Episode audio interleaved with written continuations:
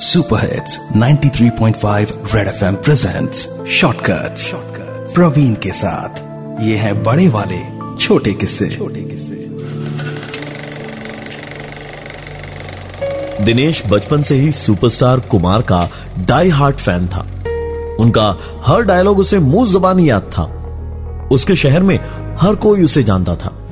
Superstar Kumar के फिल्मी characters की तरह उसके हाव भाव हेयर स्टाइल और टेलर से फिल्मी कपड़े बनवाता। और तो और, लोग उसे जूनियर सुपरस्टार कुमार बुलाते थे।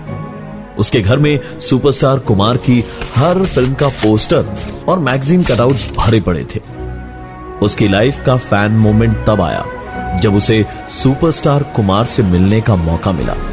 टीवी चैनल के सामने सुपरस्टार कुमार ने कहा, दिनेश तेरे जैसा फ़ैन मेरा है ही नहीं। तू मेरा सबसे बड़ा फ़ैन है। दिनेश की लाइफ मानो उस दिन सफल हुई।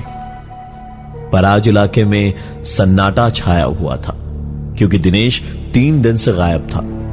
या यूँ कहे, तब से गायब था जब से उसे पता चला कि सुपरस्टार कुमार का एक्सीडेंट हुआ है, और वो अपनी ज़िंदगी की आखिरी साँसें ले रहे हैं। अखबार के फ्रंट पेज में सुपरस्टार कुमार का एक इंटरव्यू निकला, जिसमें उन्होंने माफ़ी मांगी कि एक्सीडेंट की खबर उनकी अगली फ़िल्म के प्रमोशन का हिस्सा थी।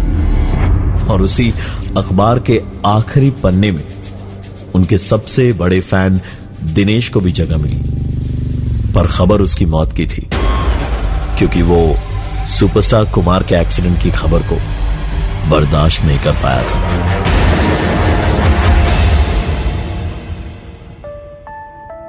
Super hits 93.5 red FM presents shortcut Praveen के साथ ये है बड़े वाले छोटे किस्से। छोटे किस्से।